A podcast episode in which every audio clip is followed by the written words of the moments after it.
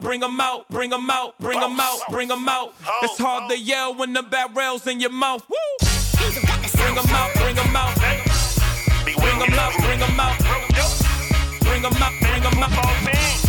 Bring 'em out, bring 'em Fantasy football fiend, the championship run deep in our vein. The entertainment rolling real cause it's all in the game. To us, you know around the city doing it better than this. Just say look at this, you can look around who better than this. Nobody. Who your team, the Blazers, the Knicks, the Wizards, the Clippers, the Patriots, the Cowboy, Clippers, Tigers, the Chickens. USC, Gamecock, Shamrock, know what it is, man. Triple left a new podcast, just join the game plan. Bring 'em out, bring 'em out. Bring 'em out, bring Welcome 'em to the. Fantasy Football Fiend Podcast with your hosts Zai, Young Vander, and Bro Joe. What's poppin', good people? Welcome back to the best fantasy football podcast on the air, the Fantasy Football Fiend podcast, presented to you by Manscaped. I'm your host, Zai, the Fantasy Football Fiend himself. I got my bros with me. Holla at the people, Young Van, Fantasy Fiends, what's going on out there? and I got my guy, Bro Joe. Holla at him, bro. What's going on, Fantasy Fiend family? Yo, we got a great show in store for you today. We are going to talk about a few landing spots for some of the big name uh, or the rumored players that are to be on the move. I talk about a little bit about how we'll feel depending upon where they land. Also, join us on Facebook at the Fantasy Football Fiend, F E I N, Fantasy Football Fiend Family Facebook group. Now, let's go right ahead and hop into your news.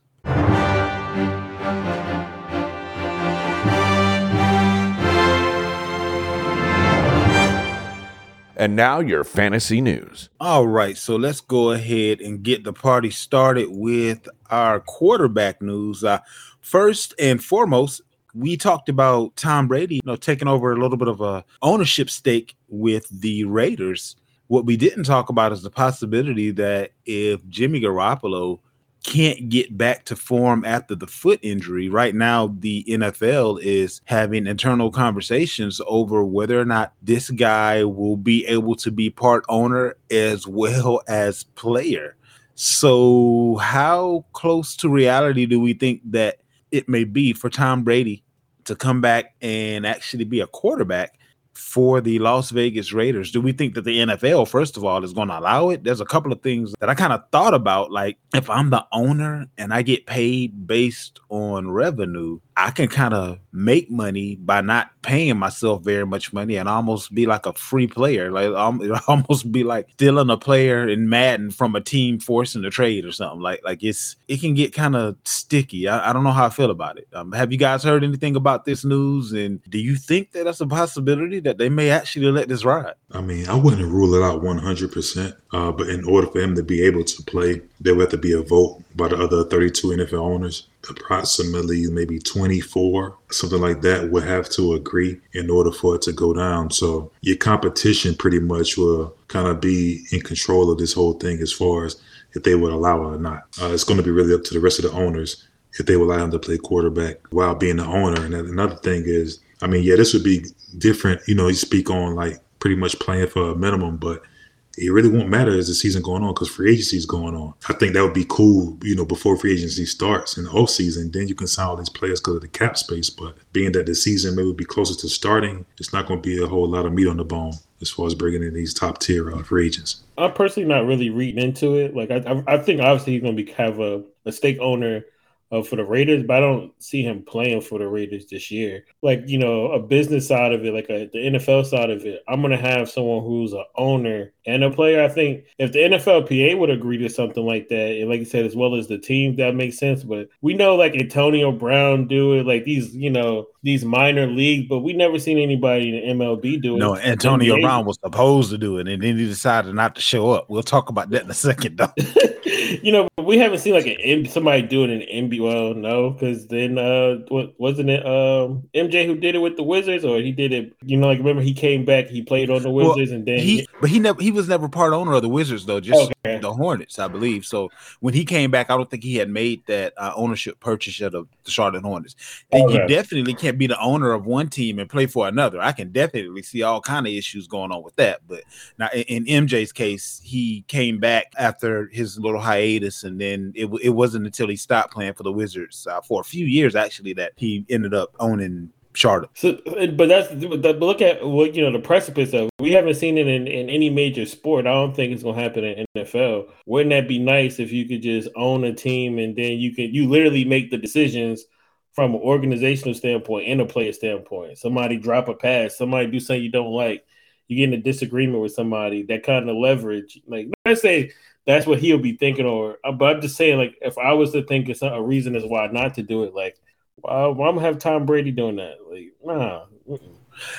I feel you on that. And the only the only thing that came to my mind is it really doesn't matter. And the reason that it doesn't matter is Tom Brady is the only guy that I could think of that would even ever be in a position to have enough money to be an owner and actually be good enough at football to also be a player. It's only a handful of guys that have enough money to be an owner. There's also only a handful of guys that are good enough to be an NFL player. And when you mix that handful, most of these guys, even that are in the NFL, won't have enough money until their career is just about over and they're looking to retire anyway. How many people do you know that want to play football as long as Tom Brady has done it at this point anyway? So I think this would this wouldn't be kind of like quote unquote opening the floodgates.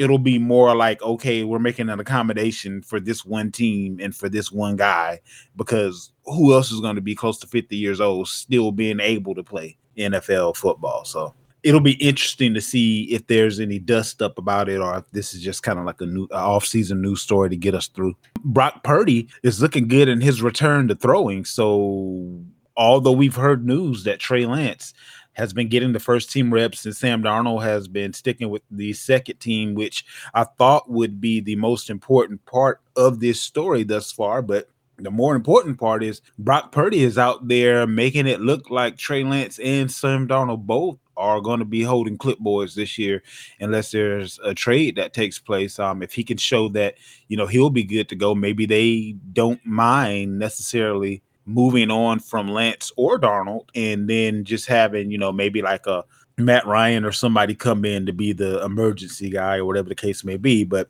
it's looking good for Purdy so far. How do we feel about the 49ers situation? I think just stand by. Don't want to really read into too much now. I mean, of course, you're gonna only want to hear positive things. I've I've never heard a negative thing come out of camp by any player. It's gonna always be uplifting, upbeat, things like that. Uh, as you get closer to the season starting, I think we have more of a clear vision of this whole thing because it's just because he started throwing doesn't necessarily mean he'd be ready for week one. He could be ready for week one, just never know. I think it's something just to monitor for now. I don't see them making any moves as far as trades with the new roster thing, the new roster rules in NFL, I think they're going to carry all three quarterbacks. I think anyone's going to get moved uh, going into the season. Yeah, I definitely agree with everything that Vander said. Like, I think uh, you know we can't get a little too caught out there when it's just you know May. Like I, you know, when it's in the thick of July, August, you know, during the time of training camp and preseason, and honestly, in the, the first weeks of September is where you can really gauge what's in stone what I did like from what we took away from it is that the A committed to him resuming his job once healthy. But I like that he was also, you know, he was keeping it real. Like, you know, I think out of all these statements is like, you know, Kyle was wanting to say all these great things. We just heard the GM say a bunch of good things. But Purdy was like, man, we'll you know, we'll see. You know, I'm about to go throw with my, you know, my my guy, my my my trainer, and I'm gonna get right, and then I'm gonna come up in here and we're gonna keep going. He didn't put a timetable on it. I, I it's it's good as a guest. I like that, you know, maybe he just being passive about it. Maybe, you know, we I I want to see, just like Vander said, I rather, but I, you know, I rather just see it when it happens. But you, you gotta like that they're committed to this guy. I thought it was a joke, like, oh, they're gonna just go on with him, but they said it's his job when he healthy. So we just gotta wait. Aaron Rodgers is still dealing with that little bit of a calf issue, but to date, his new team, his you know, his his new partner is indicating that everything is going just fine and that they see none of the flaws that the old partner saw and he's just been on his best behavior and everything's going to just be splendid. Apparently, all Aaron Rodgers needed to act right is to get away from his ex, who didn't really like him that much anymore, and he wasn't that fond of anymore um, himself. So maybe that change of scenery kind of put a little bit of fire back under Aaron Rodgers. I can't remember the last time he went to OTAs and didn't complain about it or didn't have the like Vander just said a couple seconds ago. You don't normally hear too many sob stories coming out of camp, in, unless they're coming from or about Aaron Rodgers these last couple of years, actually. But yeah, it looks like he has a renewed sense of purpose, if you will, a renewed sense of commitment there in New York. Do we think that everything will continue to go um, the plan, or, or do we think that Aaron Rodgers will go back to being Aaron Rodgers? He's just waiting for the the time for his actual personality, if you will, to show back up. Um, I've seen this a thousand times with the you know the new relationship where you know some of the mistakes that you made before you're just trying to avoid and the next thing you know you back to being you. So um how we feel about this whole ar situation here? I think it'd be fine. I mean let's think about it. It's the new york jets. They're not used to having very pretty women right? Um, right. so when you're a guy you know and guys can maybe can admit to this you put up with a little bit more from a more attractive woman than one Facts. that's less attractive right?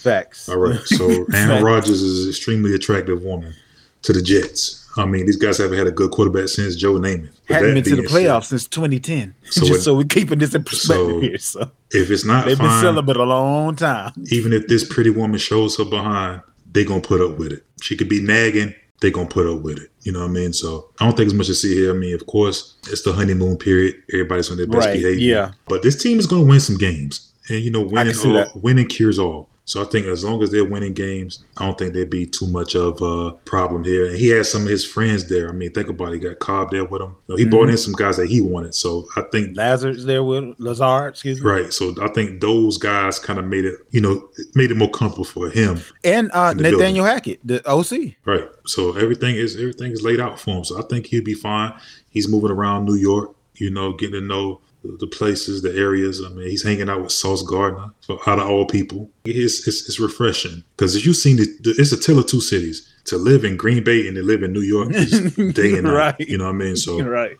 I think he got some uh, new newfound uh, life. I guess you want to call it. Yeah, makes sense. Yeah. Makes sense. Yeah, I honestly can't go by the off season with with Aaron Rodgers. I think he's in a, the best situation to to not have any, you know, to not become that other person but you know, I want to see what if the team doesn't play the expectations. What if the defense can't, you know, you know, get them the ball, you know, where the offensive line isn't blocking. I think Aaron Rodgers is great throughout the, the off season and in the start of the regular season. You know, and that's a competitor. I don't really think he's I mean, we know he has bad traits, but as far as his character you know, as far as football, he's one of the he's just a competitor, man. He's one of the best to, to sling the rock. But we all seen when people ain't catching the ball, when you know, when the games that's important. And he also played in another market. Let's also get that twisted. When you in Green Bay, the expectations were what they were. They had, you know, Holmgren to to now. They had a great run, you know what I mean. But in New York, it, the leases are, are way shorter. That market is way shorter. And I don't think the first year, because you know it's the, the you know the boot up you know period of the the, the arrangement, but Uh, he got to produce, and that, and that's not just a playoff, but playoff wins. Like you sign into that team, is Super Bowl aspirations, regardless if he's saying it. John, Willie John, the owner itself, we already know what kind of owner he is. It's time for him to just kind of take that team to win, honestly, and take them to a Super Bowl. We'll see during the season if it ever arises his old self. That's something to talk about. I completely agree with you. Um, it's just going to take that one incident that instinct kicks in versus you remembering that you're a new person, if that makes sense. So, but yeah, I can see it. I can see it. Uh, Jimmy G. So we talked a little bit about Tom Brady in Vegas and how that can all work out the reason that that may work out that way is because the Vegas Raiders and their infinite wisdom when they gave this 3-year 72 million dollar contract to Jimmy G. There was a clause that would allow Vegas to release him without penalty if he's unable to pass a physical due to his surgically repaired foot. So it sounds like Vegas was already in the know when they signed him. This foot was going to have to be surgically repaired, and they basically let him know up front, like, hey, we're not going to be stuck with you being here if you can't do the job that we're hiring you for. So that fractured left foot that he had early last December, still giving him a few issues, and this is going to be the crust of whether or not it's even an opportunity there for Tom Brady to have the option of being a part owner and quarterback. As far as Garoppolo is concerned, it's interesting because he's never been the healthiest of quarterbacks, even prior to this newest injury. I kind of feel like the odds of him taking a little bit longer than normal to get back right is apropos. He's never really been, I don't know, Vander's alluded to with several different players. You know, you have those quick healers, if you will, but he's never really struck me as a quick healer or someone who will be able to avoid injury going forward. Now that the Raiders know that Tom Brady could possibly be an option, does that make it even more likely that they go ahead and say, well, we don't even know if we want to test your foot. We're just gonna go ahead and let you go. So, and, and I think that'll be the first domino to fall. If that domino falls, then the groundswell for Tom Brady giving it one more go is going to become ridiculous.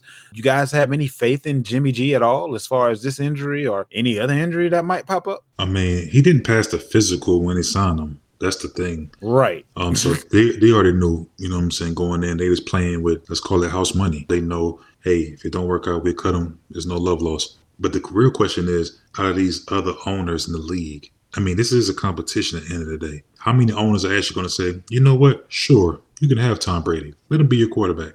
Or would they rather The see the ones that think that they're not going to win anyway and they just want a, additional revenue to share.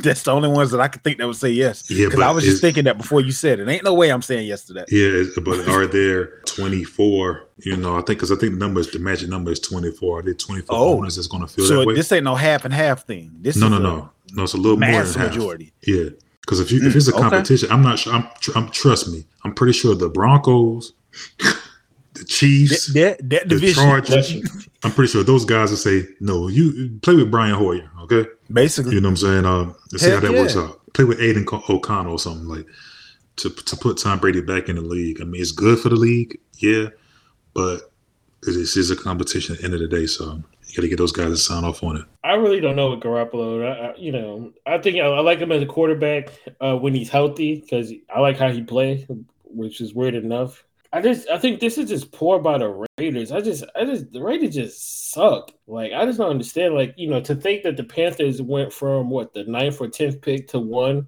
to get them a quarterback. Dude, you was at seven during the draft. Why Yep. didn't we go out and go get go get the CJ Stroud? Because we knew Houston was looking to, to possibly move back. We knew that they was looking at different options. Why didn't you make that move to secure their future? Because yeah, I mean, not even necessarily the future. What about the guys that were out there and available that are your your, your Minshews of the world? Your, you know, the guys that let us get him and Jimmy G just in case Jimmy G can't go. Like whoever that guy may be. Like why why would you wh- come on? Like like I don't know. I don't know. So like you said, that organization building. The Stidham should have even left the build. I'm not trying to say That he's part, a yeah. in this league, but at least he knew that he did well in those few starts to say, "Hey, let's see if we can carry this on." Because it seemed like it's a it's a sweepstakes for the top quarterback next year, and they just gonna roll out genuinely whoever this year, and they know that they gonna have to get the top quarterback next year. I think that's what it is. But And, the and thing then they about also that is spent they also spent a 35th pick on a on a tight end. Um, correct, yeah.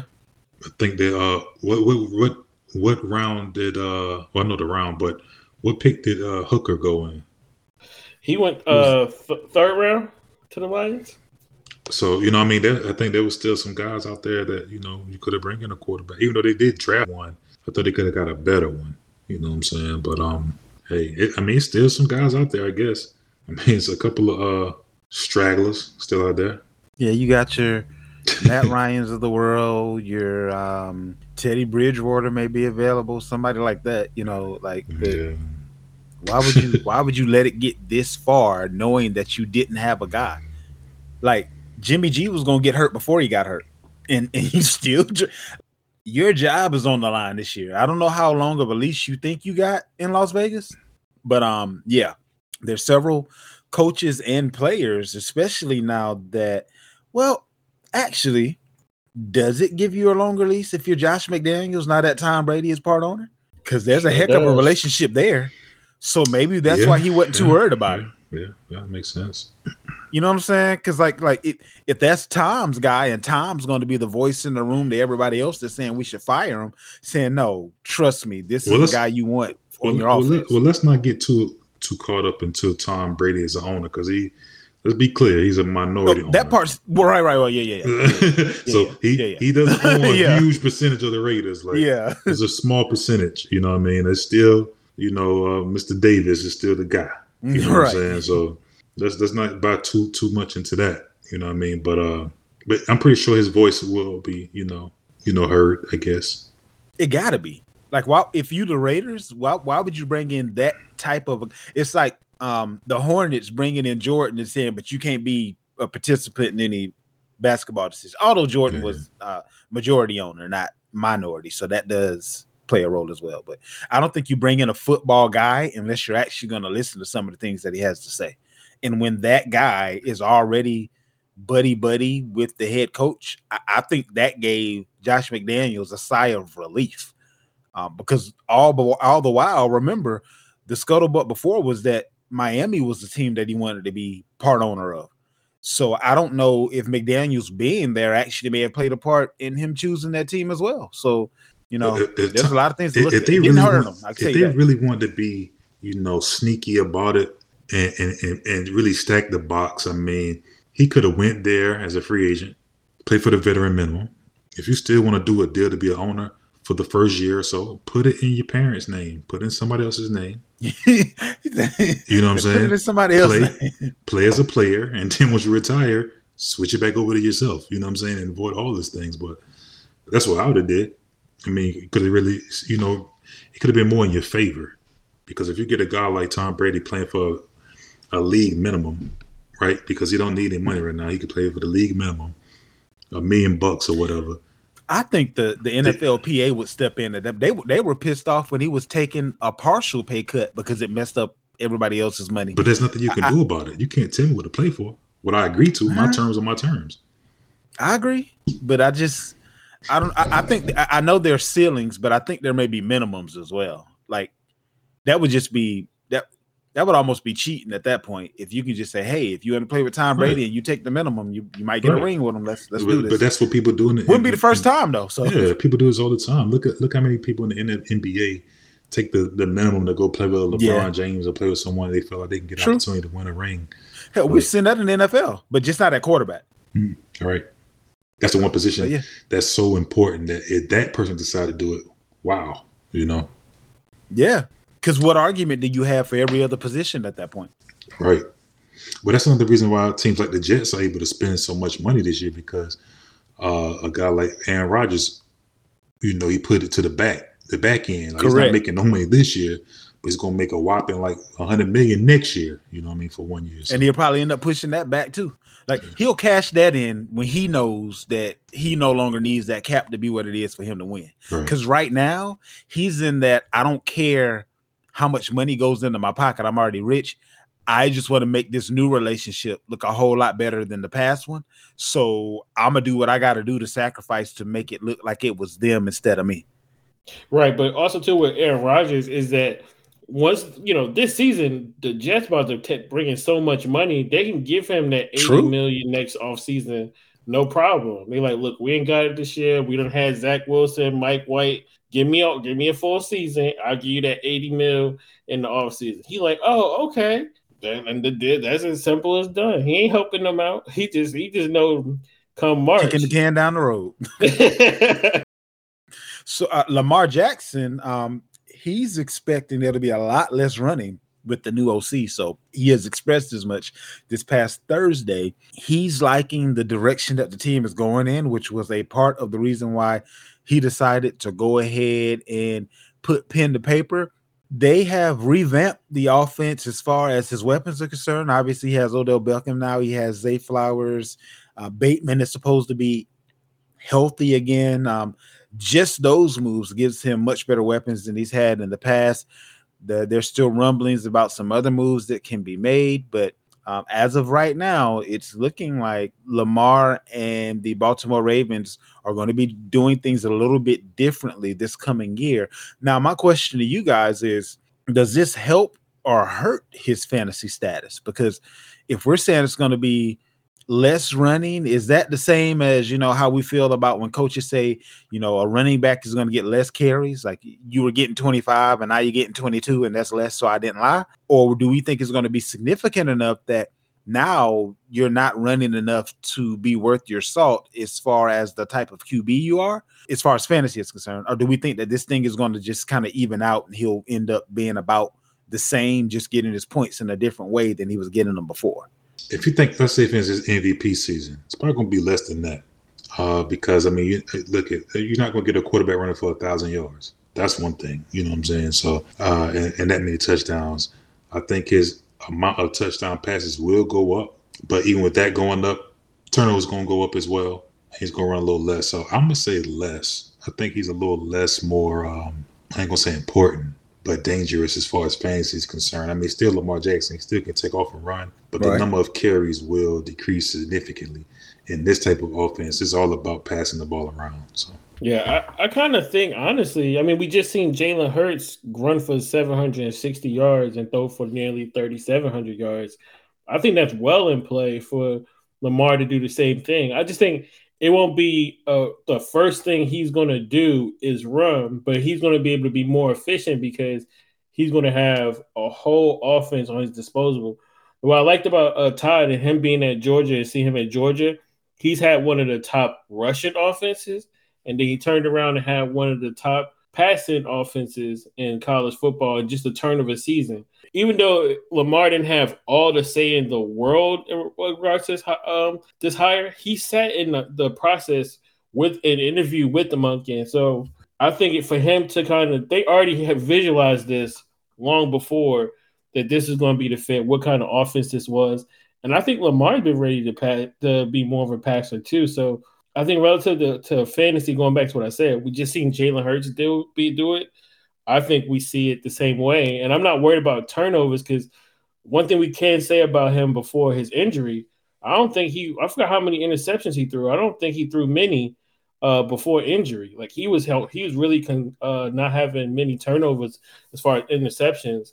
Uh, early part of the season, he was really disciplined. I think Mon- like Monken is one of them people who's going to coach around him, but they're not going to take away that running threat.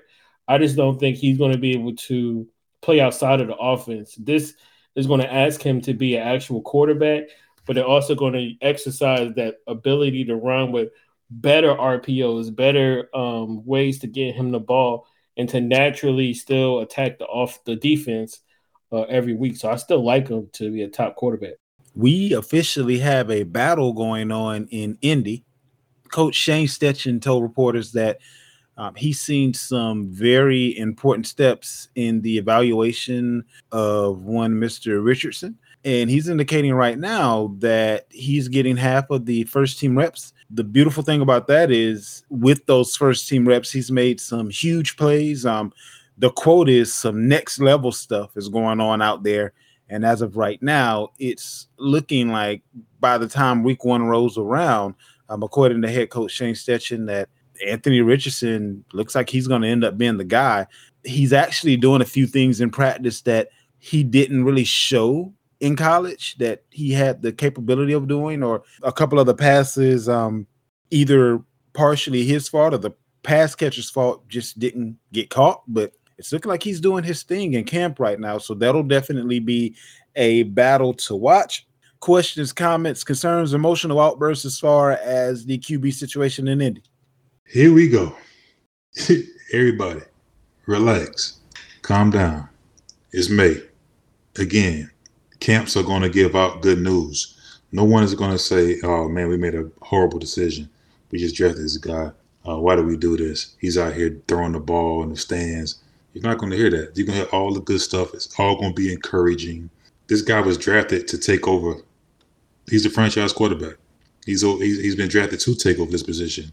I just don't think it's going to be right away. So I mean, he's it's not he's getting all. It's not like he's getting all the first team reps. He's splitting them. So with that, that says a lot as well. so we said last week with the 49ers when but it's, Sam Darnold and Trey Lance were split. Yeah, but you're talking about veterans. We this, these are all veterans. This is a rookie, so it's different. You know, so it's, it's a half glass full empty type thing. People think, oh, he's getting half the reps. Then then that means trouble for some. No, the if the guy that's supposedly the backup is getting first team reps, that says a lot as well. I mean, I, I bet you like in, in uh in Houston or something, it's probably not much of a split. You know what I'm saying? Like certain teams that probably know the direction they're gonna go with their guy. That's the guy who'll get most of the reps. So I think we'll see Richardson maybe week four, maybe week six, something like that. He'll be ready to go to get him up to speed. But week one, I don't see them throwing him out there to the wolves yet. I don't think because I mean the guy is still raw. You're going to see some some amazing things he's going to do in practice because his ability is crazy. He's big, he's strong, he's a freak of nature. But with that being said, there's a lot of tinkering you want to do with these things before you put that product on the field. Week one, I don't see it. I mean, Gardner Minshew was bought there for a reason. He knows the system. He knows the offense. That's the advantage that he has on this kid. And not only that, Gardner Minshew is one of the I think since uh, maybe 2019, he's one of, he's top five as far as like not turning the ball over. You know, I mean things of that nature, small things. So just calm down, relax. You're gonna keep hearing these kind of news. You're gonna hear next week he threw the ball 80 yards and he was on a rope and this. You're gonna hear all these good things, but this guy is not gonna start right away. It happens all the time. No different than Lamar Jackson or any of these other studs that come out with these live arms and crazy ability. Give them some time to grow. I agree. I agree in the sentiment of you can't go by May with even reps, right? Because even last year with Trevor Lawrence, CJ Beathard was getting first team reps, and we seen what Trevor Lawrence went on to do last year. So it, it, it don't matter who get what reps eh, as far as mini camps and OTAs and things. You know what, nature. Joe? That's the perfect um perfect example because CJ Beathard was in the 49er system. He's a CJ Beathard and Minshew are, are two peas in the same pot as far as situational. No, I don't. Um, I disagree with that.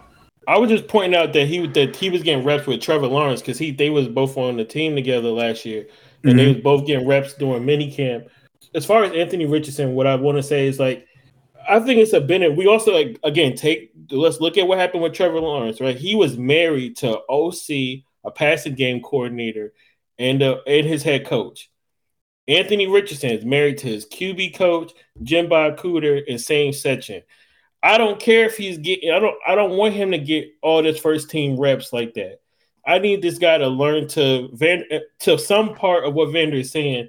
I'm more focused on him learning the game, similar to Trevor Lawrence when he got away from Urban Meyer to getting under Pederson. I feel like there's no news in May, June, July. Hit me up in August because I will agree with Vander to that point. From now to then, we're gonna hear everything good under the sun about all these players that we just seen uh, go. It is highly touted and all these different things. But well, I'm not gonna make an exception. But what I will like to kind of point out, we can talk about how raw and, and all these different deficiencies he had in college. He was one person that I can say, and this is having Lamar, Josh Allen, because following what happened, we've seen a noticeable difference from the end of college season to the combine.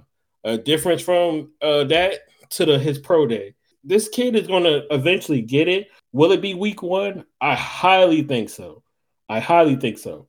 I like we. I, I don't care who Minshew was to Philadelphia, whomever.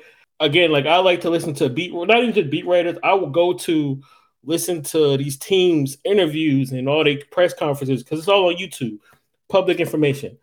Irsay said a thousand times from after the regular season to now, he wants a rookie quarterback. Qu- rookie quarterback, rookie quarterback, rookie quarterback. And then once they drafted him, he ain't stopped talking about this kid since.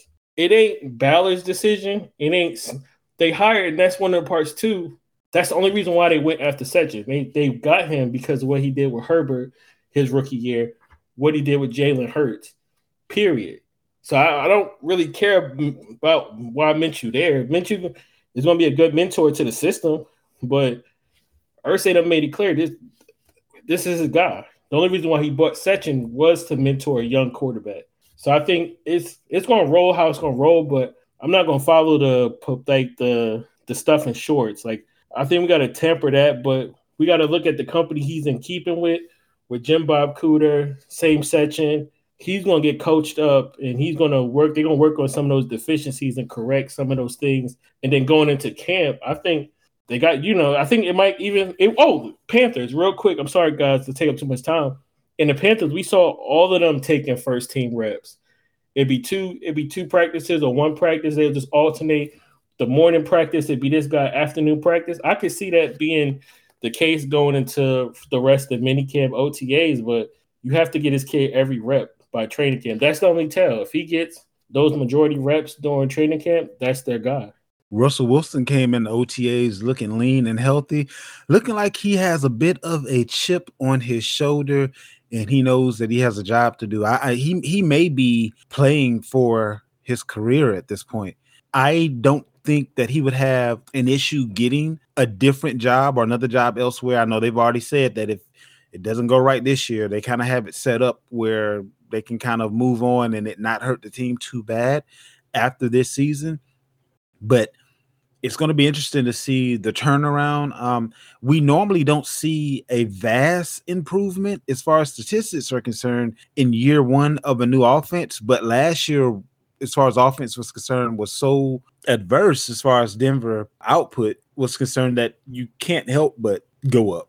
I, am hoping that Russell and uh, Sean Payton can be on the same page and he can see some continued success. But how high of a percentage would you give it as far as it being likely that uh, he kind of goes back to the old Russ, or was that just a system product and a system that he's no longer in? No, I think he'd be fine. I mean, think about it. This past year, he had a horrible coach, Hackett, which I spoke on this, you know what I'm saying, when it was going down, you know what I'm saying? Like a guy that didn't have a resume as far as being a play caller in this league, being good at it, whatever. So he's gonna have a guy, Sean Payton, who has a resume. Think about the comparisons over the years from Brees to Wilson. Used to be used to be one of the big comparisons, those two guys. So now he has his new Drew Brees. Um, I, I think he's gonna be fine. I think we're gonna see a better rest this year. He, like you say, he come back. He's in shape. Um, and, and Sean Payton don't play games. That's one thing about him. He's people think Belichick is rough. He's a pretty rough rider himself. Uh, so this team, all that, um, you have your own office and all that kind of stuff. All that's out the window this year. It's going to be a new, a new game in uh, in Denver. So I think Russ is going to be actually pretty good this year. I'm I'm undecided. I think Hackett's head coaching was terrible. Like he could not hold a team. But as far as play, Russell Wilson was garbage. Because you know, I'm one of them people. I'm sure we all we all do it at this point. We all love fantasy. After the games go off, you wait till a couple days. You go on NFL.com. You watch the the replay of the game. You like, oh okay, yes. And that was Russell Wilson for me every week until what was that like week ten? Like you said, now accountability is in the building. I think that's the biggest defining part. Will he play to that? I think he got the right one because Sean Payton going to give you that rope. You know, I think, you know, the biggest part of Russell's success is that played in the same system from NC State all the way through his time with Seattle. The terminology, everything was just gift wrapped for him. Then he came to the realization, oh, it's real adjustments. I got to really play into learning a new scheme, being, a, you know, living up to this this paycheck I wanted, this 230, all this money. I got to live up to it and learn a new system. The boy crashed. He couldn't do it. He couldn't hack it. But Payton is going to build around him. I think Payton's going to put him in positions to play. It's not going to be the defense fault because they still could have won some of those games. I think it was less than the margin of those. Some of those games was less than a uh, touchdown. Many of those games. So I think it's going to be highly competitive. It's up to Russell. I think he's going to be obviously better than last year, but I'm not going to say he's going to come full circle. I got to see it because he he was garbage last year. So this isn't really fantasy news, but it definitely is far-reaching sports news. So we'll uh give our two cents on it right quick. But it looks like Fox has decided to buy out Shannon Sharpe, and he's no longer going to be on Undisputed. I don't know if this means that he'll still be a part of that network, but it's really only two networks to speak of. He's either going to be on Fox or ESPN but it's looking like they're about to buy him out of his contract as far as being partners with Skip Bayless on Undisputed. So that's going to be interesting whether or not he just gets his own show and then has a you know, you know somebody else as far as being his co-host or if he'll switch up networks or whatever's going to go on there. But that is huge sports news. Oh yeah, I mean everybody's seeing this coming a mile away. Yeah, I thought it died down a few months ago. I was like, "Ooh, they about to come to blows," and then it seemed like they kind of You know, but but it, it, it never went away. He just did what he had to do to be peaceful at work. Right. That's basically what it boiled right. And then I mean, his Club Shay Shay podcast is you know starting to take off. Uh, I think he has now over a million subscribers on YouTube. He's starting to get some of that YouTube money, and so now I think he's he's able to interview and talk to the people that he want to talk to. That having some success, and also with him and Skip, you know, butting heads. I think the time just has come. Now it's interesting to see what's next for him. Uh, I think, in my opinion, most people watch this show. I know it's Skip's show, but I think Shannon's a, a really big piece on why a lot Absolutely. of people watch the show. Um, now this could be a part where a time where ESPN swoops in. Wow, I mean, think about Shannon Sharpe and Stephen A. getting it, getting nah, together. No, you know yeah, no, that would be prime. No. That would be prime time television because it would that, be. But I just don't want to see them two together. But he could stay in his role because Skip, Shan, Stephen is going to play the same role as Skip. Yeah, and Shannon just jumps on the show. And, correct. But I think Shannon can run. I don't think he has to be the the one B. I think he can be the the guy, and then who have whomever kind of play off of him. Versus, he could, but I mean, if you really want to, what's what's the biggest show at this point though? Like I'm pretty sure First Take took some hits first, with the First Take probably still well because ESPN is the leader in sports talk that that puts their whatever their flagship show is as far as talk shows as, as the number one sports talk show. Yeah, but they, they took some hits. I mean, ESPN, look at all the cuts they're making. There's a lot of yeah, people losing jobs. Which is why I don't think like they can bring him on. They're trying to find money right now. No, no, no, no, no, no, no, no. They got money. I mean, look at my boy, the punter. He just got him like eighty some odd million dollars from him. Oh, but, but, but now he took a pay cut though. I was reading that today. Like he he took less from them than he was making without being with them. So ah, I don't know. That's it.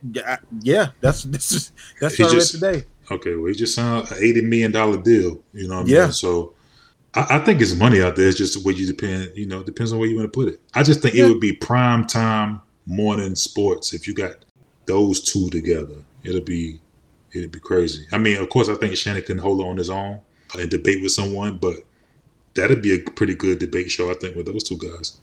Shannon Sharpe, give me Joy Taylor as the moderator, and give me, let's say, what's my boy? He's on first take a lot, not RC, not um, I think he was he was a cornerback. I, I can't remember his name. Um, he was a cornerback, kind of slender built guy. I know you um, um that dude. It's not right. Oh god, I know you talking about that. He was a little short guy. Played in Denver. Did he was it Denver? Man, it was either Denver or Detroit or somewhere. Is he on the show um, now? Or just yeah. like I forget his name, but I know exactly who you're talking about. He was a um, he does an excellent job, and I, I, I can't believe I can't remember his name at the moment. But um, golly, what was what's I know you got Fox, not Foxworth. Foxworth, I think that is him. I think uh, I think I think it's Foxworth. Oh, okay. Like if, if if you had someone like Shannon being the one A and a Foxworth or Foxworth type being the one B, and then a Joy Taylor who can hold her own, even though she's she would be the or even have Joy Taylor as the the the the one B with Shannon.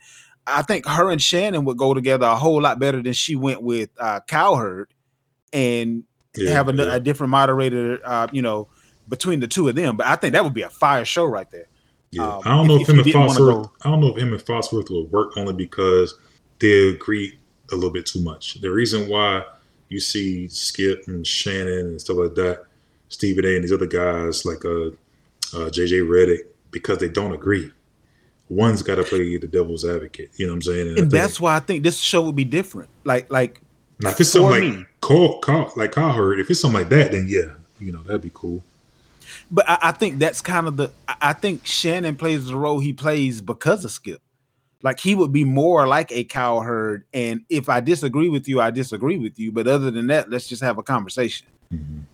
Kind of like a. I don't know if y'all listen to satellite radio or not, but um, Adam Schein kind of puts me in the hell. That speaking of, that'd be another guy that um if, if you put him and Shannon together with somebody like a Joy Taylor or something like that, I mean, it's just a lot of options out there. I kind of want to see a, a, little bit of new blood versus you know uh, pairing them with Stephen A. But I can definitely see where you're coming from as far as that's concerned. But just just kind of want to see something a little bit different, a little bit of a different dynamic. Even I'm um, your boy that is on what is it, the show that Joy Taylor is on right now with Shady McCoy. Um, the guy that's that leads that show. Yeah, I know you're talking um, about um him and his brother are both in in, in broadcasting. Yeah, and a former NFL player. Yeah, but, um, yeah, yeah. But but somebody like him, like like there's a few, even a RC maybe, like, but there's a few different options out there. But to get back to fantasy, uh, going on over to the running backs, Breece Hall. There is optimism for Week One. Actually, the quote is Robert Saleh is very optimistic about the chances of Hall being available for Week One. The devil's in the details on this one. Being available for Week One just means that you didn't get put on the pup list nowhere did he say that he's going to have any type of a workload that is going to be dependable or that he think he's going to be back to being himself by week one. So i think that that was a masterful way of him going about answering specifically the question that was asked but i still wouldn't put all my eggs in the Breece Hall basket if i'm a fantasy owner as far as the beginning of the season is concerned. Even if he i mean you know people say he'd be ready by week one it doesn't mean he's going to be a full complement running back by week one. He can very well still be eased in. I still think it's going to take him maybe uh, six six weeks, six games, let's say, to, to to really get back up to speed with this type of injury. And if he by the starting date, so even if he's back by week one, I don't think you see uh, the Breece Hall you want to see until maybe week six, between six right. to eight. You know, what I mean? that part. So I don't really get caught up in the oh he'll be ready by week one. I don't really get caught up into that because I know him being ready doesn't mean he'll be on the field. Look at J.K. Dobbins. Last year, we went through the same thing. One of y'all might owe me some money off that or something. I mean, some wings. I think I think it's you, Zai. But um, anyway, same thing with J.K. I've been arguing about y'all last year. He wasn't ready. I mean, it's just one of them things. Like, yeah, he'd be ready by week one. Nah, nah, that was Joe. It was on the board somewhere. I know. Yeah, that that was Joe.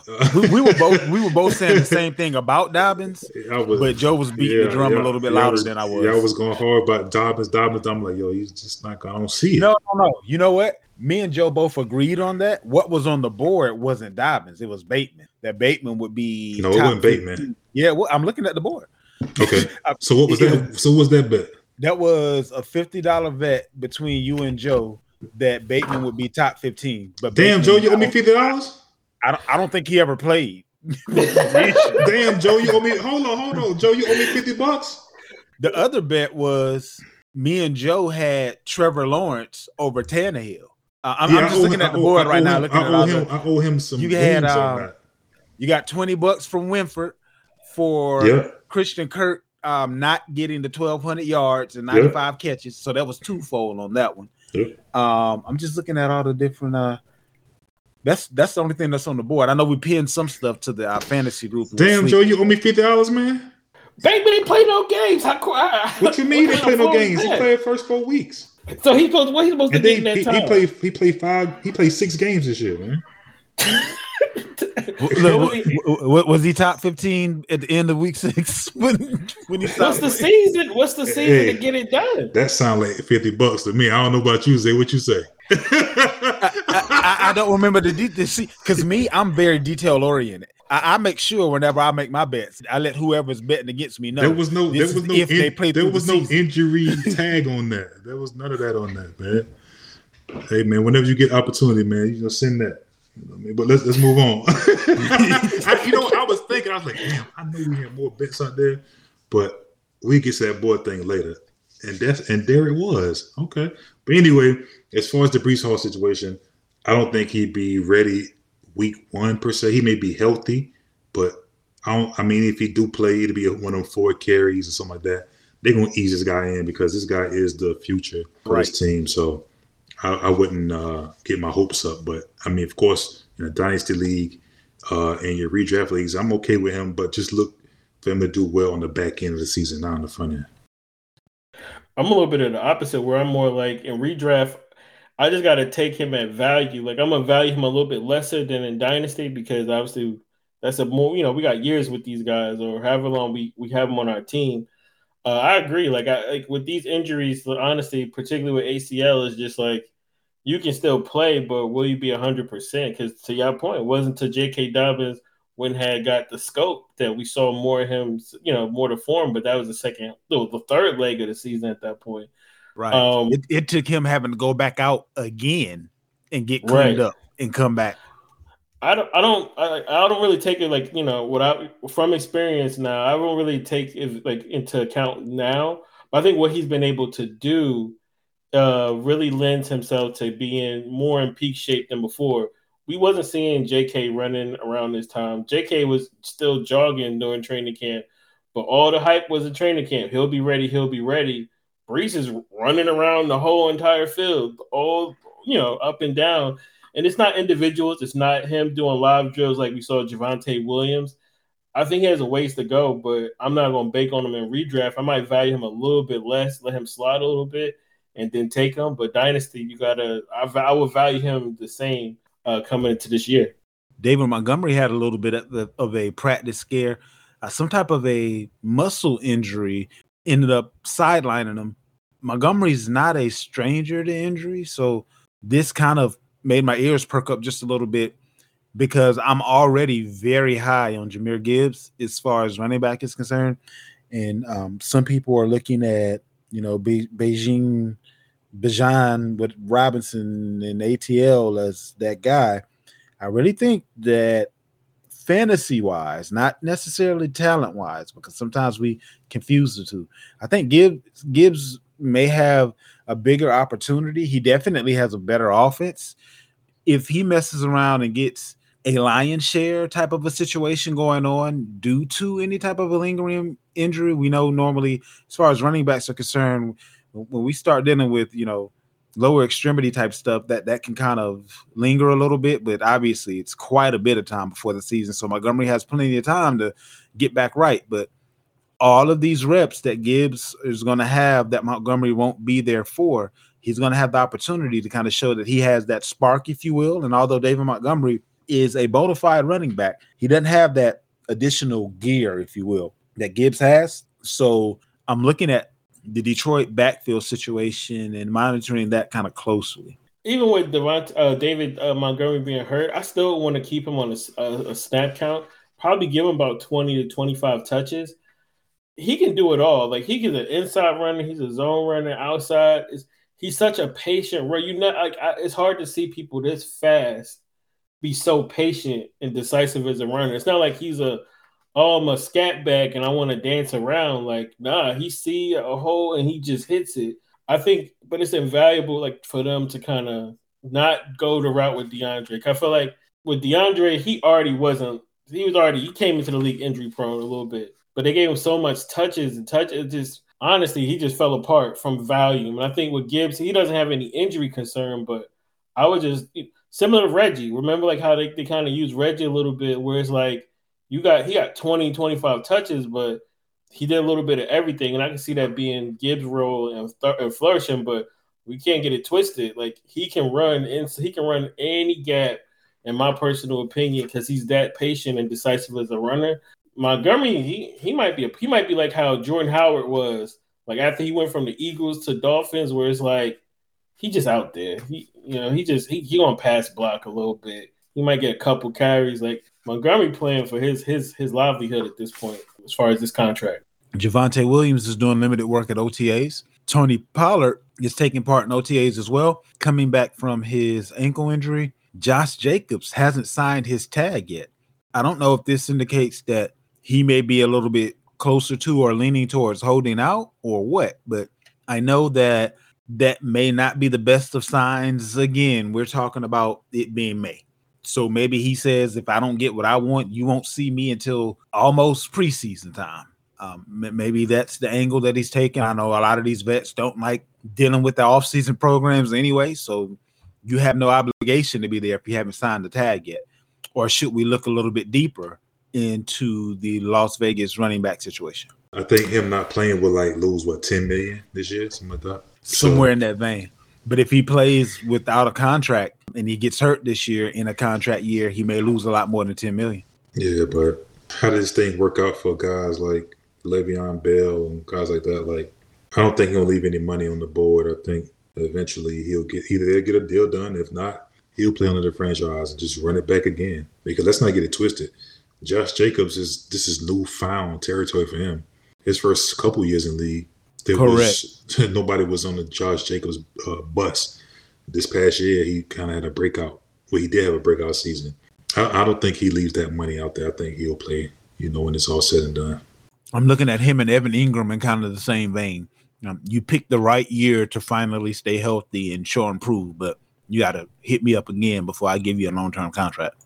Yeah, and I think in his situation, um, it can work out one or two ways. He could pull Le'Veon, or he could just sit the first six games and come back and play the rest of the season. I mean, he, he, you, he in order for him to be the, technically a free agent the next year, I know the games have changed, but I know a few years ago you had to play at least uh, what was it? I think you had to play at least six games a few years ago for it to count towards the league year.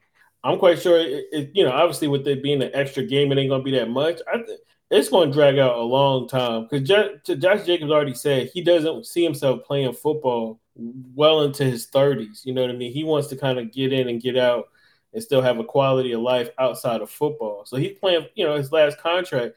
he t- he said it at the Super Bowl, like during the interviews you gonna you gonna you know you want me to be Superman, you're going to have to pay me to be like Superman. And I think honestly, losing you know somebody like Derek Carr, losing somebody like Darren Waller, you know what I mean. The situation with Garoppolo, is he like even more like you want to give me 400 touches or close to 400 touches, pay my money, my guy. I agree with you because I think that took the loyalty to the team out of it when he saw guys that were nothing but team guys get dealt I think he was like, "Oh, okay. So if that's the game we playing, then I, I, know how to play this. Don't don't come at me acting like you won't do to me the same thing that you did to those guys." So, yeah, I can definitely agree with you on that one. Wide receivers, Tyquan Thornton of the New England Patriots is standing out right now in Patriots OTAs. Now, this is only important to me because Tyquan had a little bit of an injury on last year, and he's showing up with route running precision and pace to create separation in this Bill O'Brien offense. So there are a couple of younger guys in New England that I don't think we actually know the extent to which they can participate in a thriving offense because they've never had the opportunity to participate in said offense because thriving is not what we were on last year. So I'm looking to see how this ends up shaking out and who ends up being the go-to, if you will, as far as deep shots? Um, we know Juju's going to be the constant guy as far as going across the middle, slot guy, all that kind of good stuff. But if things go the way they could, this could be a huge leg up for one Mac Jones because if you got Juju, if you got Tyquan, if you got your tight ends, you know we know what Stevenson is coming out the backfield. Um, he he may get close to a place where, um, especially with dealing with or looking at the competition, you're going to be slinging the rock a lot going against the Bills, going against Miami, going against the Jets. Like you, you can no longer just do this three yards in a cloud of dust and play defense type of a situation that Bill Belichick likes to do. You got to put up some points, and we have the right OC to attempt to do so. So I'm hoping Tyquan Thornton can be a big part of that. But again, this is just OTAs. Treylon Burks, he's looking good at OTAs. Um, right now, he's looking like he may be Ryan Tannehill's favorite target partially because Ryan Tannehill doesn't have very many targets out there. But uh, he seems to be uh, back on the right path after dealing with a issue last year with asthma and breathing issues. So that's another thing to look at. Chase Claypool isn't currently practicing. Um, he's been held out of practice with a soft tissue injury, so that's something to monitor there. Amari Cooper is back on the field from the abdomen issue that he was recovering from. So it's looking like he's going to be good to go. Jordan Addison is not practicing at OTAs. He has an undisclosed issue going on. Not exactly sure if this is going to be something that is over a long haul or if this is just a day or two out of practice. But that's something else to monitor because whenever you have a rookie that isn't making camps, that can definitely kind of you know, make him take a back seat to a vet that is very much more familiar with the playbook and things of that nature. Couple other wide receivers. Calvin Ridley is um he's tearing it up in OTAs, but they're easing him back into the fold. Christian Kirk is good to go off of his knee injury. Tyler Boyd in the last year of his contract right now with Cincinnati, he showed up for voluntary practice.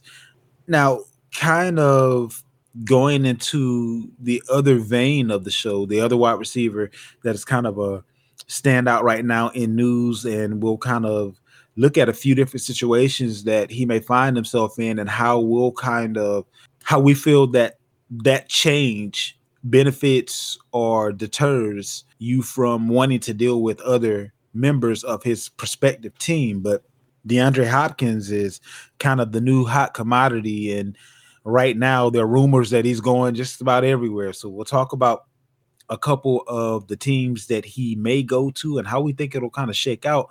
Um, there's another guy out there with Dalvin Cook who um, right now, we're not sure if he's going to end up staying or going, just depending on the money.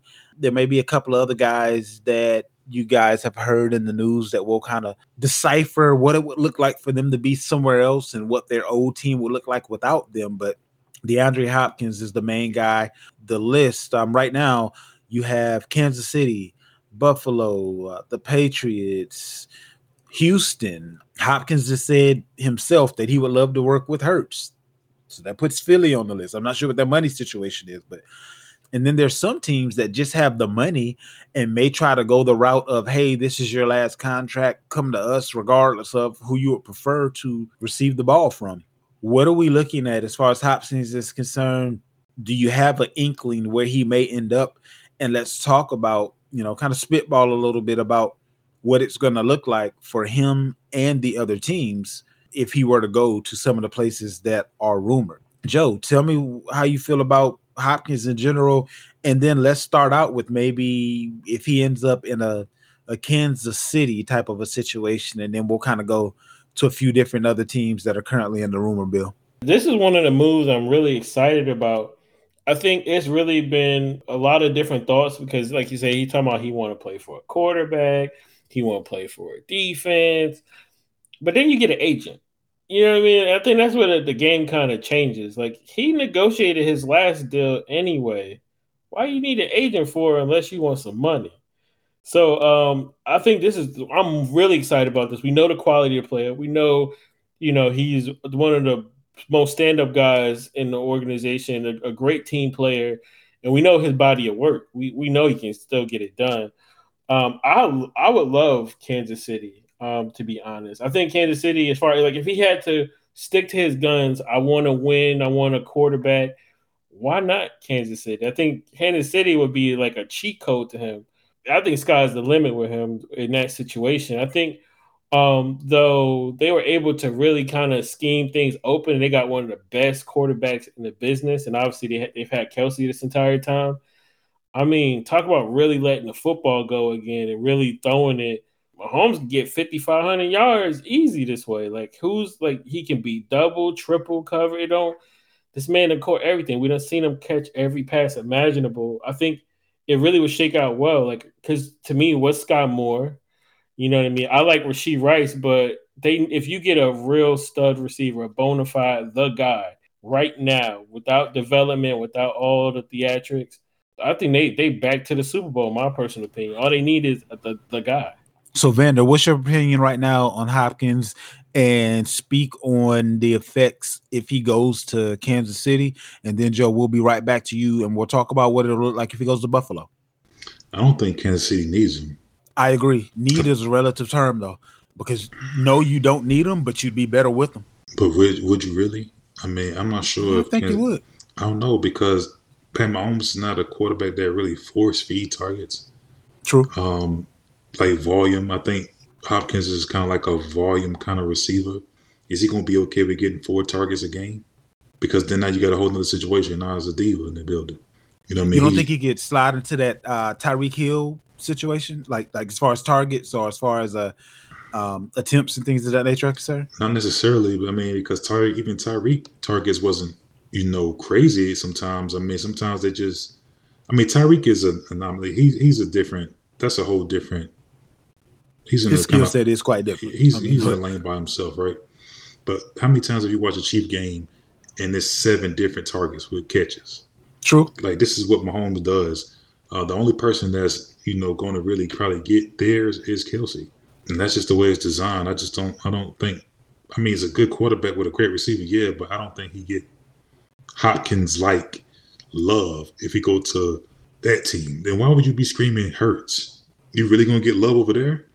Is already so, so maybe that shows you that that's not where his mind is. He several teams on his list are teams that he couldn't go there to be the guy. Maybe he wants to end his career as being more likely to go to the playoffs than more likely to be most needed. But he want to get paid. Like you can't. With that like, part it doesn't. It, that, you can't have it. That, that's what I'm saying. You can't have it all. It doesn't make sense. You can't go. You can't get paid, go to a contender, and play the really good quarterback. It's like what happened because all the really good quarterbacks that's the contenders they cap strap. You know what I'm saying? I even heard the Cincinnati Bengals. Like really? Like they play where? Nah, You know what I'm saying? Like play what? they got to pay Higgins and pay um The- Chase here pretty soon. So, well, I guess they could do it for a year.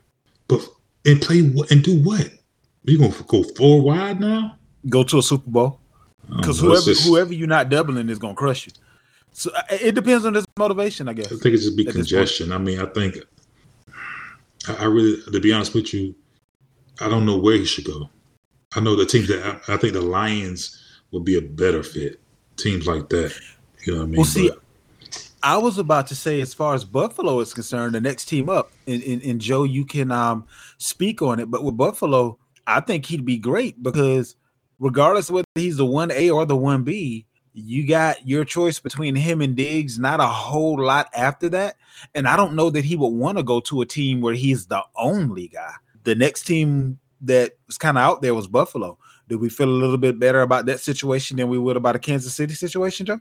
That's the confliction for me is with Buffalo. Is it possible? No, I wouldn't. I wouldn't think so. I mean, they really had to reconstruct their uh, team during the offseason to get under cap, and they pressed for it.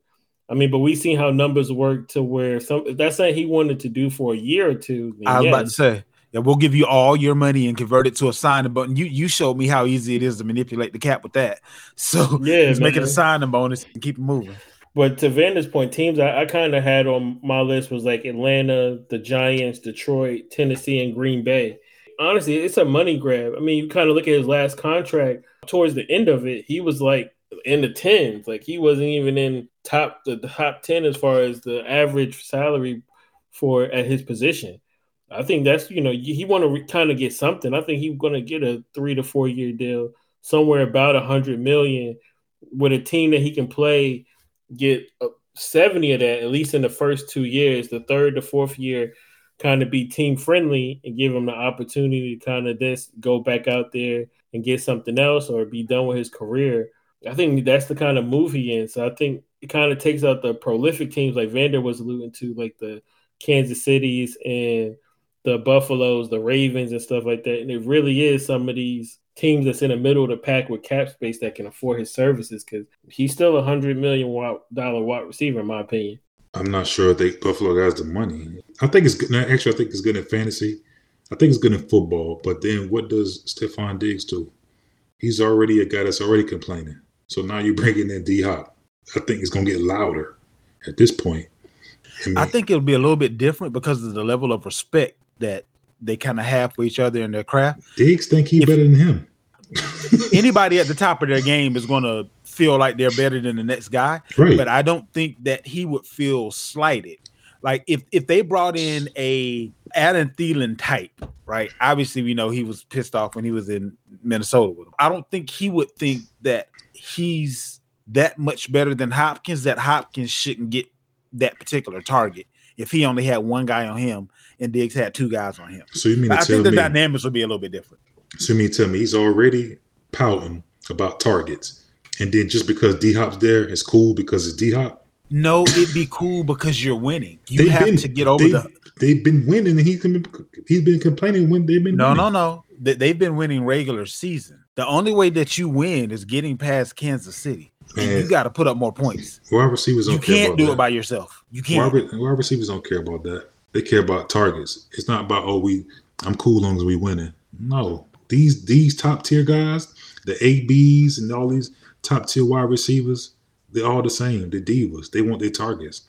They're not okay with winning the Super Bowl and I only caught two balls. That's fine. But their team was still trying to trade for Hopkins. So apparently they didn't care about his feelings. That, that's so cool. I, am But I'm, what I'm just saying.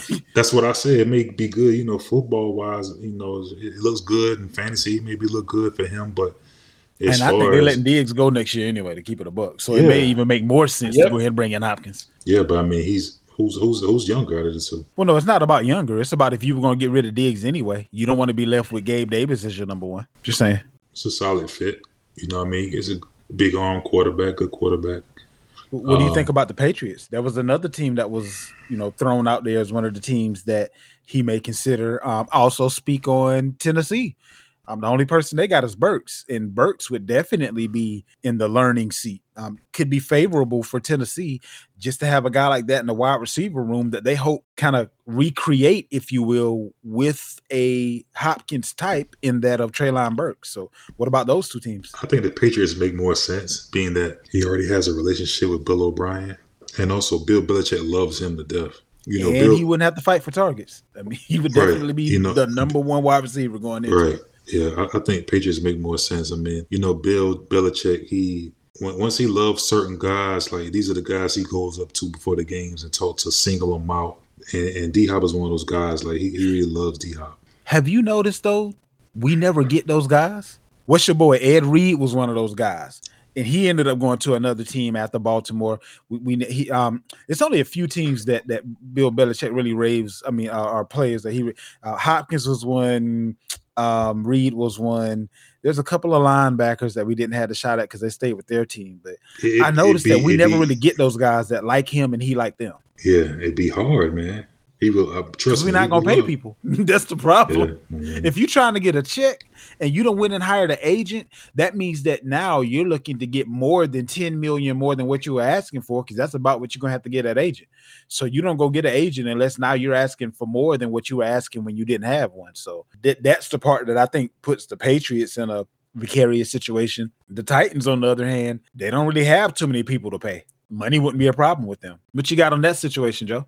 I honestly think with uh Patriots played of, as of late, they don't really need like that that guy, like that that bona fide guy. I, I mean think honestly, as of not winning as of late? Because if we Like the keep last doing what time- we have done, then ain't nobody gonna have a job here pretty soon.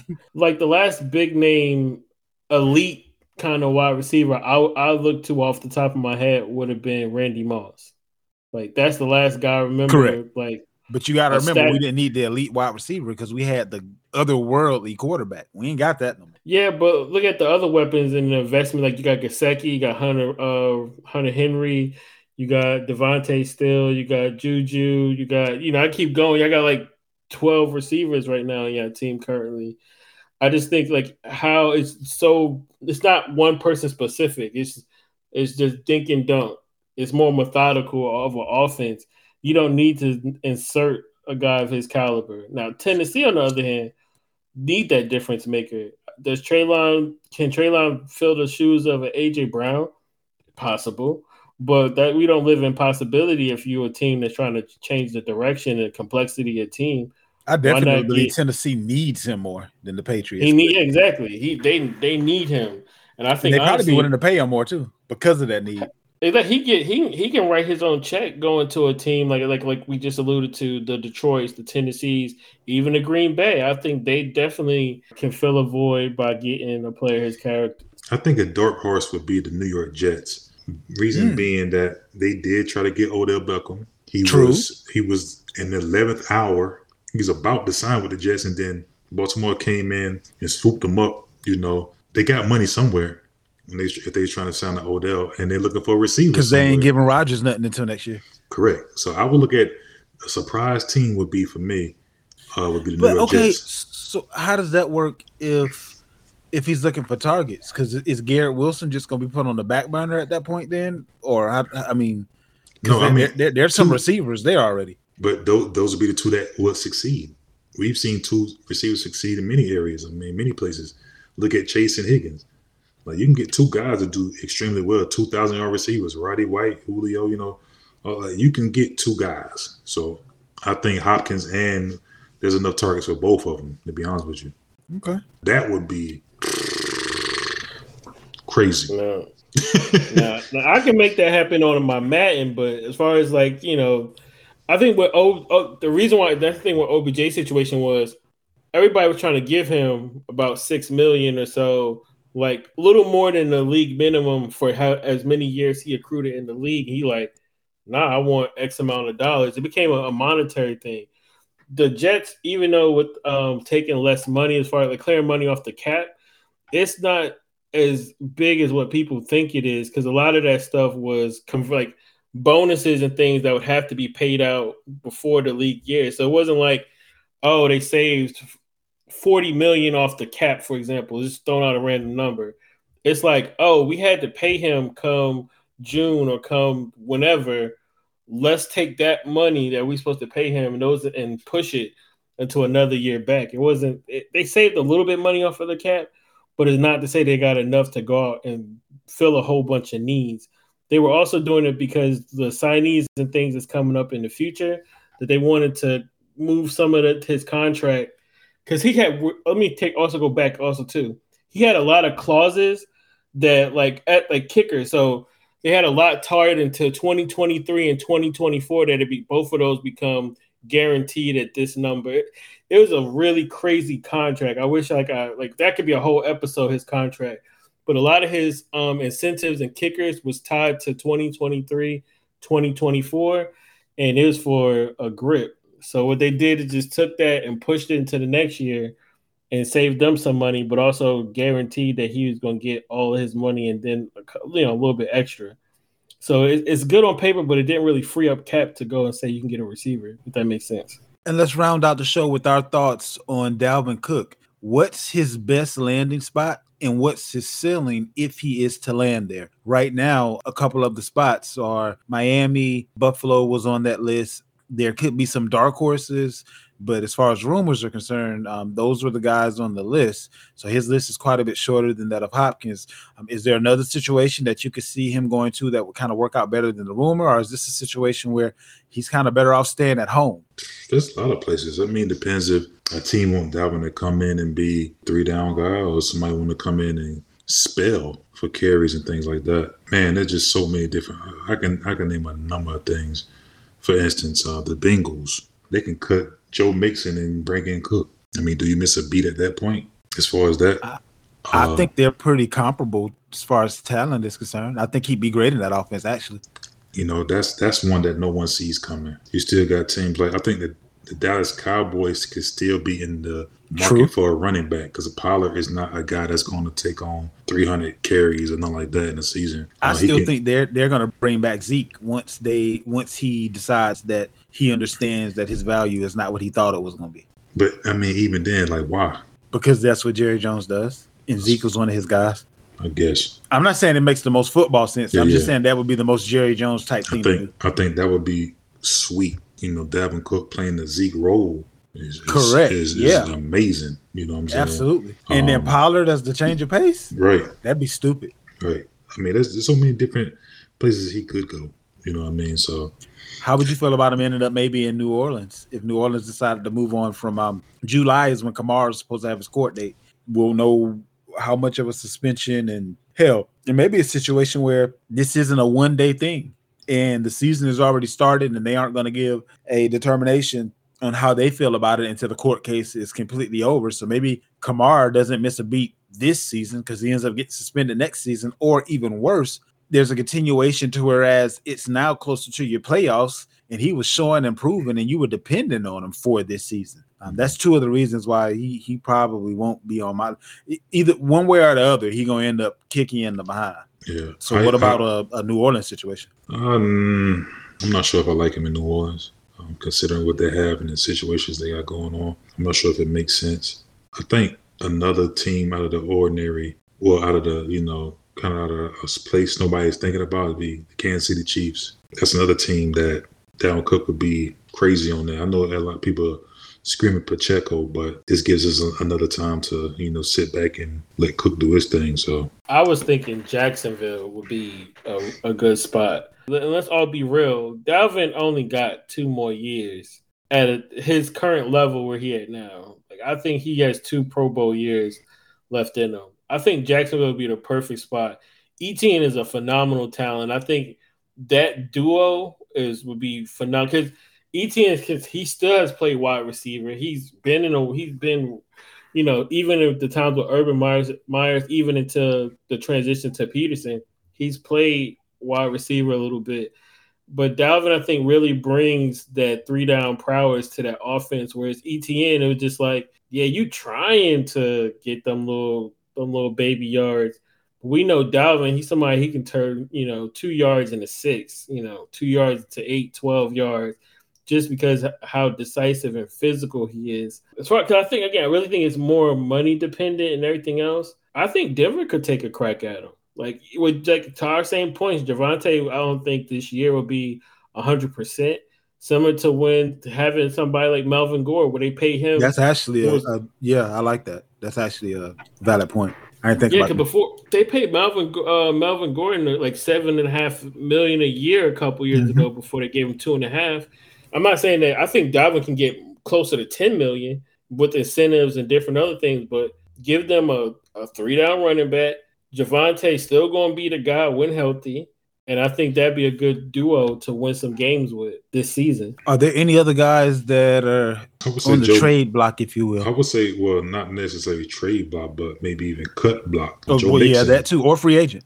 Joe Mixon. I mean, I think that's something that everybody kind of forgetting about. But I mean, the Bengals they don't have. It seems like they don't have much depth or experience at a running back behind Mixon.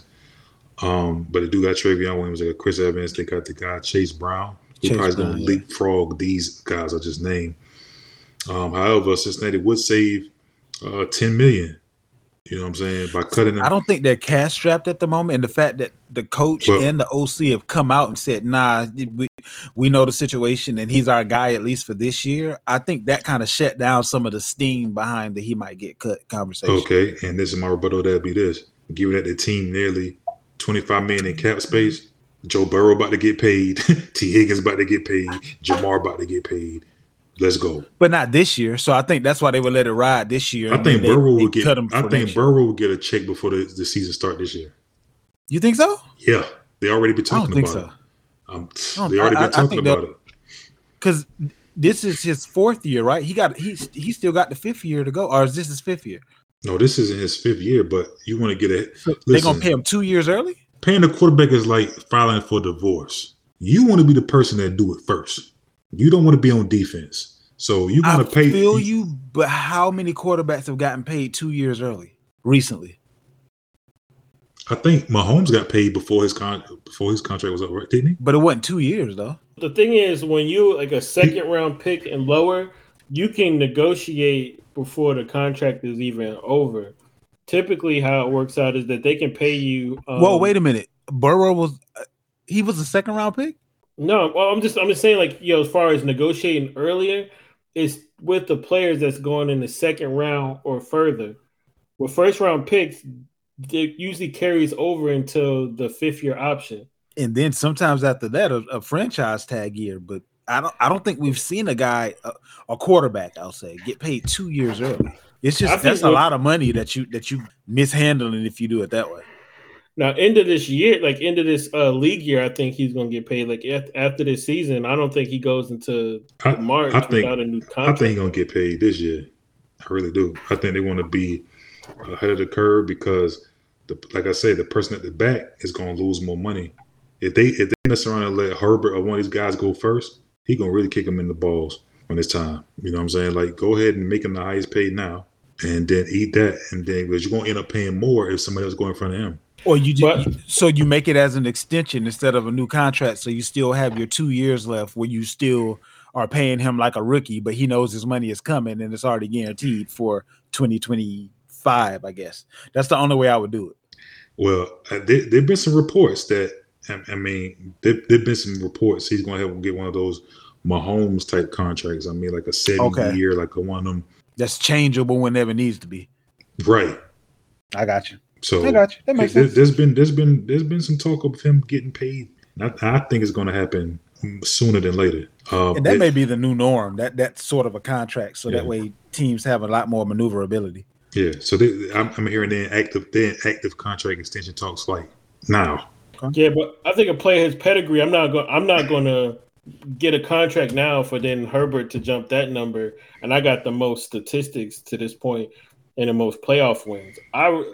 if- You mean from I- the I- player side of you, like like Right, like from the player you side know of the it, trick like- that they about to try to play, and nah, I ain't playing that. Go ahead and let me hold off until I see the. I, But that's I, how it, I that's can how see it both goes. sides of that though. Yeah, I can see that. Because more in line, Herbert can you can definitely see Herbert getting signed before freaking Burrow. Because Burrow going, I think Burrow can get upwards of three hundred million just considering like his playoffs wins and everything he's done to that for that uh, organization in just three years, man. The other thing I think about the Cincinnati situation, why I don't think Burrow will get paid this year, I don't think they're going to pay him until they make a decision on Tee Higgins. And I think Tee Higgins could actually be on another team this time next year. And that's how they get the money to be able to give Burrow what they feel he deserves because mm-hmm. I don't see them being able to pay. Matter of fact, Chase gonna be up for contract too. I don't. I don't see them being able to pay well, Higgins, Chase, and Burrow. Well, didn't remember this conversation I was having. This y'all was on my head uh, weeks back, months back, whatever you want to call them. I was trying to tell y'all the same thing. All three of those guys are not going to get paid. It's just not going to happen. And I think Higgins is going to be the, the odd man out. I've been trying to tell y'all that, like, because think about it. Jefferson is about to get paid. So this, like, all these things are connected. So it's not just you, your own team. It's guys around the league. And when Jefferson get paid, he's going to be the highest paid non-quarterback of all time when that happens. Correct. You know what I mean? So then Chase gonna come up and be like, hey, if I can't beat that, I better be a dollar short. You know what I mean? Right, right. And, and, then so this thing's gonna get like, I mean, look at look at Tyreek. He's already at 30 million. So what do you yeah. think Jeff we think Jefferson about to get? 33? Probably right around there, yeah. Yeah. And then Chase much. gonna say, Well, I got to get me at least 31. Somewhere in there. I would so think. so you're gonna pay Burrow 60? And him 30, you can't have 90 minutes caught up in two. That's what I'm saying. Like Higgins is out. He's gonna be out. You got you got to play with them contracts. You got to be a mastermind GM to even attempt to keep up. But then that, that's why we know Mixon gonna be gone because ain't ain't no hope for them to keep him. That that that's what I'm saying. Him being cut now will save them that 10 million. I mean, it's it's not. I'm not saying it's a whole lot of money, but it's something because they did draft a quarter. They did, they did draft a running back in this draft. Yeah, I think they're more interested this year though in going for the gusto with all the guys versus kneecapping themselves and they aren't at the cap limit just yet. Now next year, somebody got to get it. Somebody got to go. It's, it's, it is what it is. But I think that they feel that this year could be their Super Bowl year if everything kind of fleshes out the right way. So right. that's the other thing that I'm looking at with that as far as you, you don't want to take a L personnel wise uh, this far into the offseason. Now, if they had to cut them early and they, you know, that may have been a little bit different, but eh, I, I think they're going to keep the game together just this year because they know the cuts they're going to have to make as of next year. Mm-hmm. But um, we'll definitely know pretty soon because the next time that you hear from us will be after several of those June 1st cuts are made. So we should have some pretty exciting news, um, one would think, going into the next couple of weeks. We'll also have more injuries with OTAs and things of that nature. But we are looking forward to talking about all of it. And that pretty much wraps it up for this week. We'll catch you again on next week. Until then, we out.